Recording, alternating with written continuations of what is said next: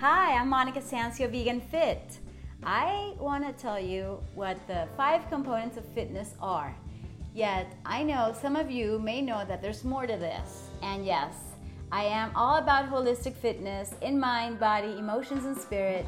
Yet, it's important to know the fundamentals of fitness, which is something that I love to teach in my tutorials on the Fit 90X program that I'm creating for you.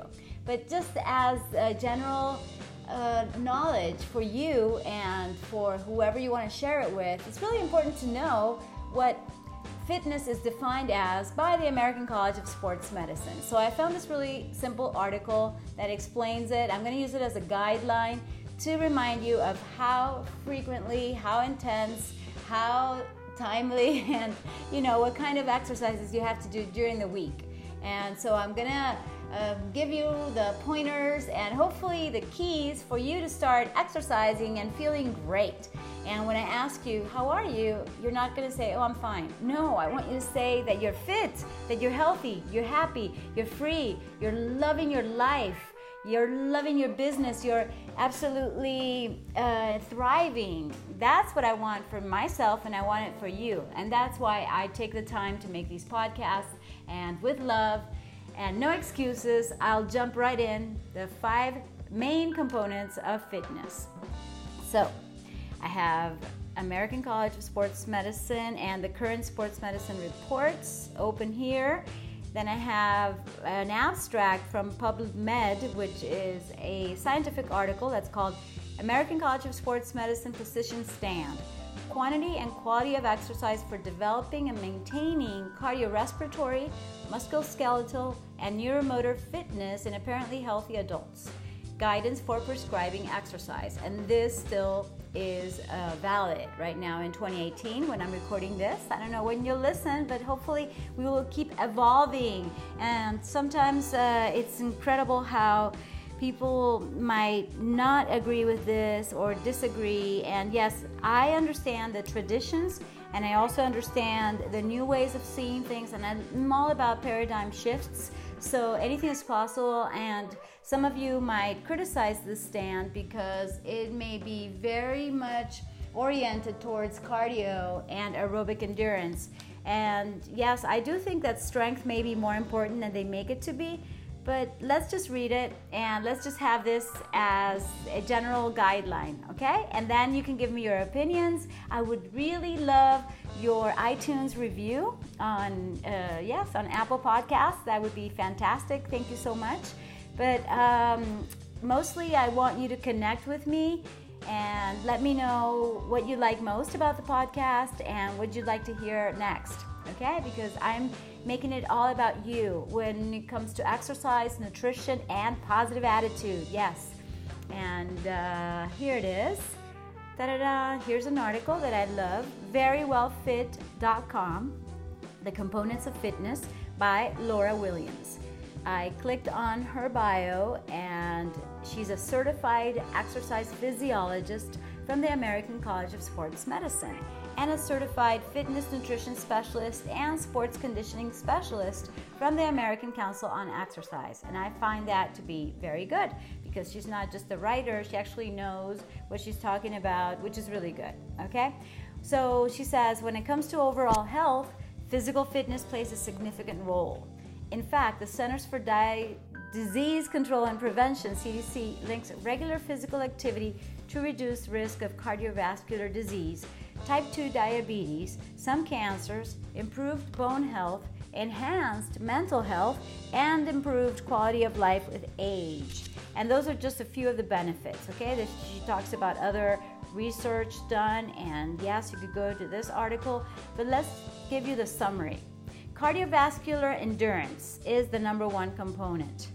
Also known as cardiorespiratory endurance or aerobic fitness, refers to your body's ability to efficiently and effectively intake oxygen and deliver it to your body's tissues by way of the heart, lungs, arteries, vessels, and veins. And by engaging in regular exercise that challenges your heart and lungs, you can maintain or even improve the efficient delivery and uptake of oxygen to your body's systems, enhancing cellular metabolism and easing the physical challenges of everyday life. You see, it's very clear. Number two, muscle or muscular endurance. Muscular endurance is one of two factors that contribute to overall muscular health. Think of muscular endurance as a particular muscle group's ability to continuously contract against a given resistance. Long distance cyclists offer a clear example. To continuously pedal a bike over a long distance, often up steep inclines, cyclists have to develop fatigue resistant muscles in their legs and glutes. These fatigue resistant muscles are evidence of a high level level of muscle endurance. And then, you know, obviously when you hold a position, let's say you hold a plank, then you're also using your muscular endurance. That's my comment, but she says something similar there. Number three, muscular strength. While muscular endurance refers to how fatigue resistant a particular muscle group is, muscular strength refers to the amount of force a particular muscle group can produce in one all out effort. In strength training terms, it's your one rep max. Awesome. Very, very important.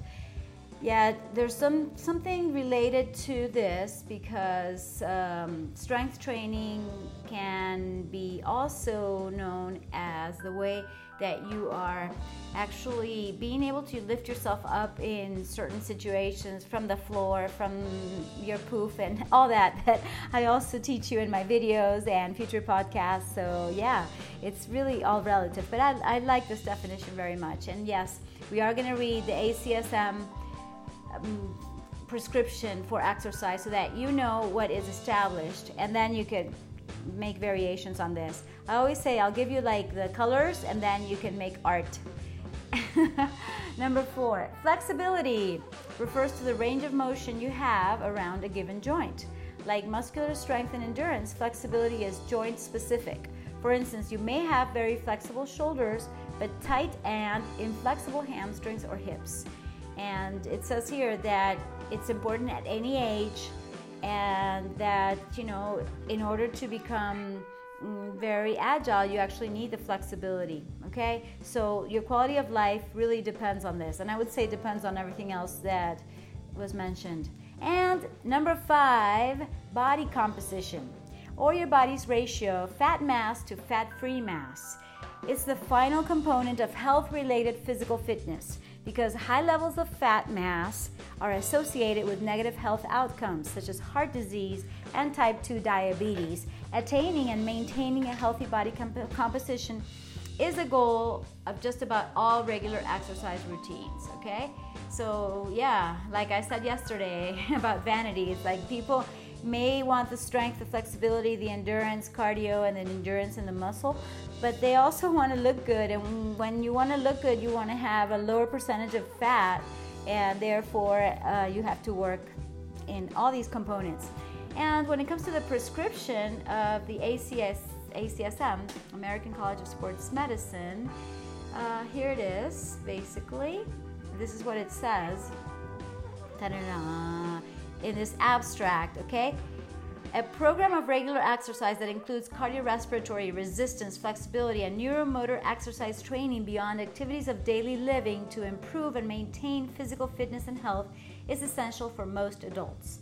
The ACSM recommends that most adults engage in moderate intensity cardiorespiratory exercise training for 30 minutes or more on five or more days a week for a total of 150 or more minutes a week of vigorous intensity cardiorespiratory exercise training for more than 20 minutes on uh, three or more days a week. Wow, so that's a lot.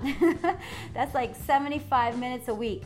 Or a combination of moderate and vigorous intensity exercise to achieve a total energy expenditure of 500 to 1,000 or more MET minutes a week. And on two to three days a week, adults should also perform resistance exercises for each of the major muscle groups and neuromotor exercise involving balance, agility, and coordination. You see, those are other components that need to be worked. Crucial to maintaining a joint range of movement, completing a series of flexibility exercises for each of the major muscle tendon groups, a total of 60 seconds per exercise. on two or more days a week is recommended. Okay? So this is incredible, and it also says here on this abstract from the American College of Sports Medicine that your exercise program should be modified according to an individual's habitual physical activity, physical function, health status, exercise responses, and stated goals. Okay, and this is so interesting because it just varies from person to person and even though it's good to have this as a reference and a prescription, I'm, I'm not even following that, not even for myself. And many of my students don't do this. Do you do it? so it's all up to you. But yeah, have this in mind. We do have to have this uh, weekly reference as a means to remind ourselves that we have to do more cardio, more resistive exercise, okay? So, yeah, let's get on with it. And most of us need more flexibility we, we have to focus more on that. So, yeah, I hope you like this. I hope it helps. And I hope it encourages you and motivates you to get moving today, to feel good, to get into your exercise. Love you.